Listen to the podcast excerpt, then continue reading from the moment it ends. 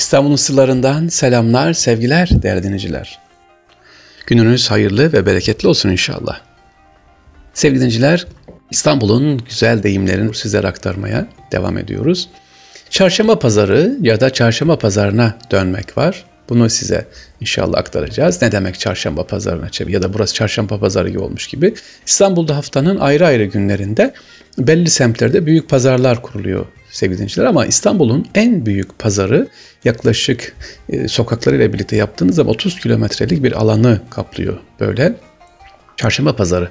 Çarşamba günleri Fatih Camii'nin avlusundan başlar Yavuz Selim'e kadar inen ana ve yan sokaklarda kurulan büyük bir pazardır burada. Karışık ne ararsanız var burada.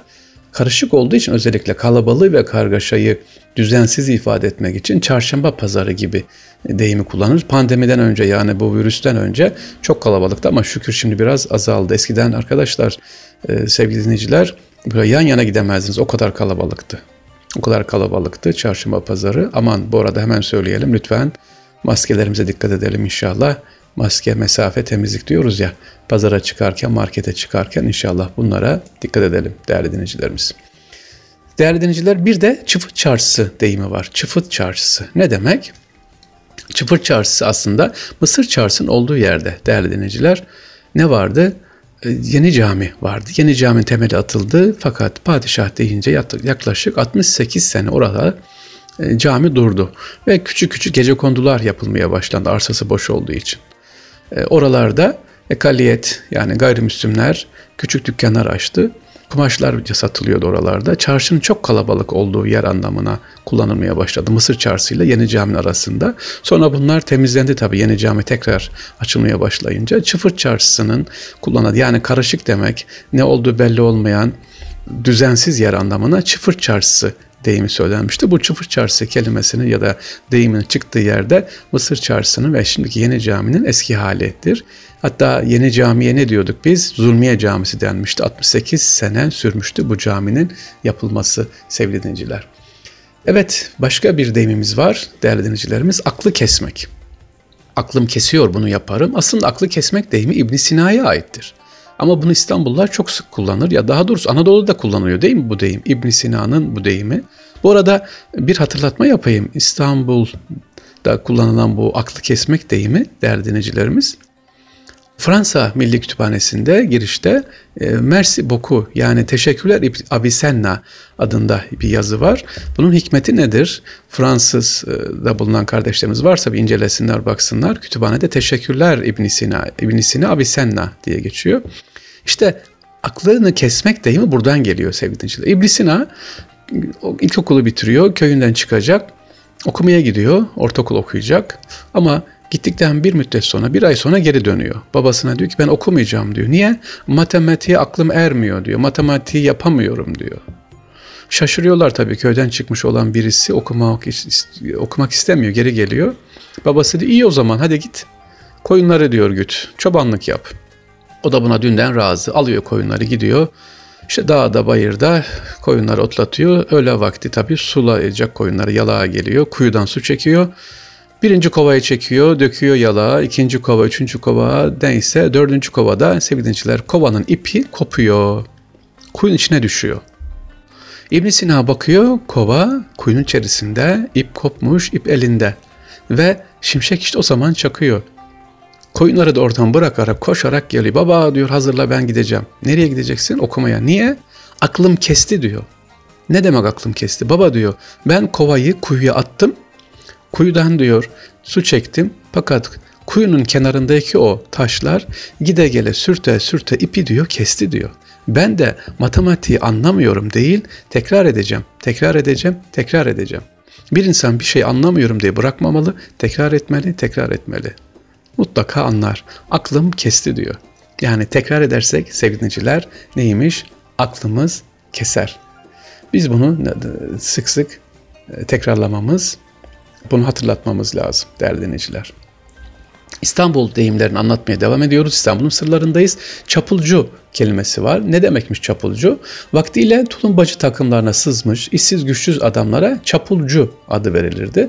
Bunlar zaman içerisinde bir takım sınavlardan ve denemelerden geçerek takıma alınmana rağmen bazıları maalesef yangınlarda yeniden hırsızlığa kalkışıyorlar ve oradan yangından bir şeyler çalıyorlar.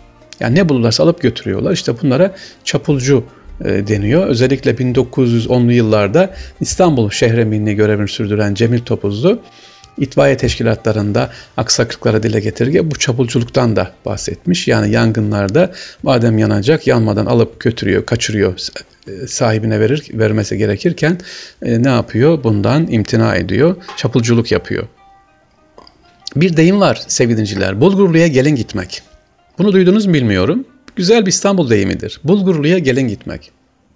Bir işte gereğinden fazla telaş gösterenlere söylenen bir deyim. Ne oluyor anam Bulgurlu'ya gelin mi gideceksin? Ne oluyor kardeşim Bulgurlu'ya gelin mi vereceksin diye. Ya da Böyle bir söz var. Bunun aslı neymiş? Bulgurlu köyü suyu havası nedeniyle güzel bir köymüş. Eskiden pehlivan çıkaran bu köyün delikanlıları yakışıklıyla meşhur olmuşlar efendim. Bu delikanlılar evlenmek için civardaki köylerin genç kızları da can atarlarmış. 9 gün festival havasında geçen Bulgur'un düğünleri de çok meşhurmuş.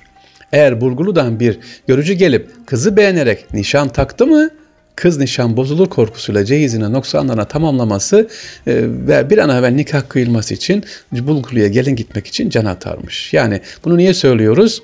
Bir şey güzel, hoşumuza gidiyor, telaşlısınız diye aman Bulgurlu'ya gelin mi gideceksin diye e, telaşlı halini göstermek için İstanbul deyimlerinde bunlar kullanılmış efendim. Değerli dinleyicilerimiz bir de çok güzel bir deyimimiz var. Balık kava çıkınca deyimi var balık kavağı çıkınca özellikle karşılıklı bulunan Rumeli ve Anadolu kavağı var ya sevgili dinleyiciler. Yani bildiğiniz kavak değil Rumeli ve Anadolu kavağı yani gümrük kapısıdır orası kavak demek. Çok rüzgarlı ve akıntının kuvvetli olduğu yerler. Buralarda bu yüzden balık tutmak neredeyse imkansız. İstanbul'da balığın bol bulunduğu ve dolayısıyla fiyatının düştüğü zamanlarda şehirde tutulan balıkların kavaklara kadar götürülüp satıldığı görülür. Diğer zamanlarda düşük ücrette balık almak isteyen müşterilere balıkçılar tarafından verilen cevap ise o sizin dediğin ücret balık kavağa çıkınca olur şeklindedirler. Yani balığın ucuz olduğu zamana balık kavağa çıkınca diyoruz. Anadolu kavağı ya da Rumeli kavağından balık aldığınız zaman demek ki balık ucuzlamıştır. Eğer İstanbul'da balık çoksa gelemeyen, yiyemi gidemeyenlere balık götürürler. Balığı ucuz bir şekilde ne yapıyorlar? Satıyorlar efendim. Devam ediyoruz. Bir diğer deyimimiz iki dirhem bir çekirdek. O iki dirhem bir çekirdek giyinmiş. Neymiş o? Kılık kıyafetleriyle dikkat çeken İstanbul hanımefendiler ve beyefendiler için söyleniyor. Bu dirhem ve çekirdek aslında kuyumculukta kullanılan hassas tartılar için bir ağırlık ölçüsü. E, keçi boynuzunu biliyorsunuz sevgili dinciler. Keçi boynuzu çekirdeğine onlar şişmez, değişmez gramın sahibi de olduğu için 8 e, tanesi bir dirhem geliyor. 8 e, tanesi 2 dirhem olması için de 16 tane olacak ama bazen tartıda ikram olsun diye karşı tarafa bir jest olsun diye bir çekirdekte atılırlar. 2 dirhem bir çekirdek yani birazcık fazla karşı tarafa değerini, önemini vermek için. İşte bu bize ne olarak dönüyor? İki dirhem bir çekirdek deyim olarak dönmüş efendim. Yani karşı tarafa verilen önemi, ehemmiyeti gösteriyor. Sevgili dinciler İstanbul'un sırlarında İstanbul deyimlerini dinlediniz. Rabbim lütfeder ikram ederse tekrar görüşmek üzere Allah'a emanet olunuz.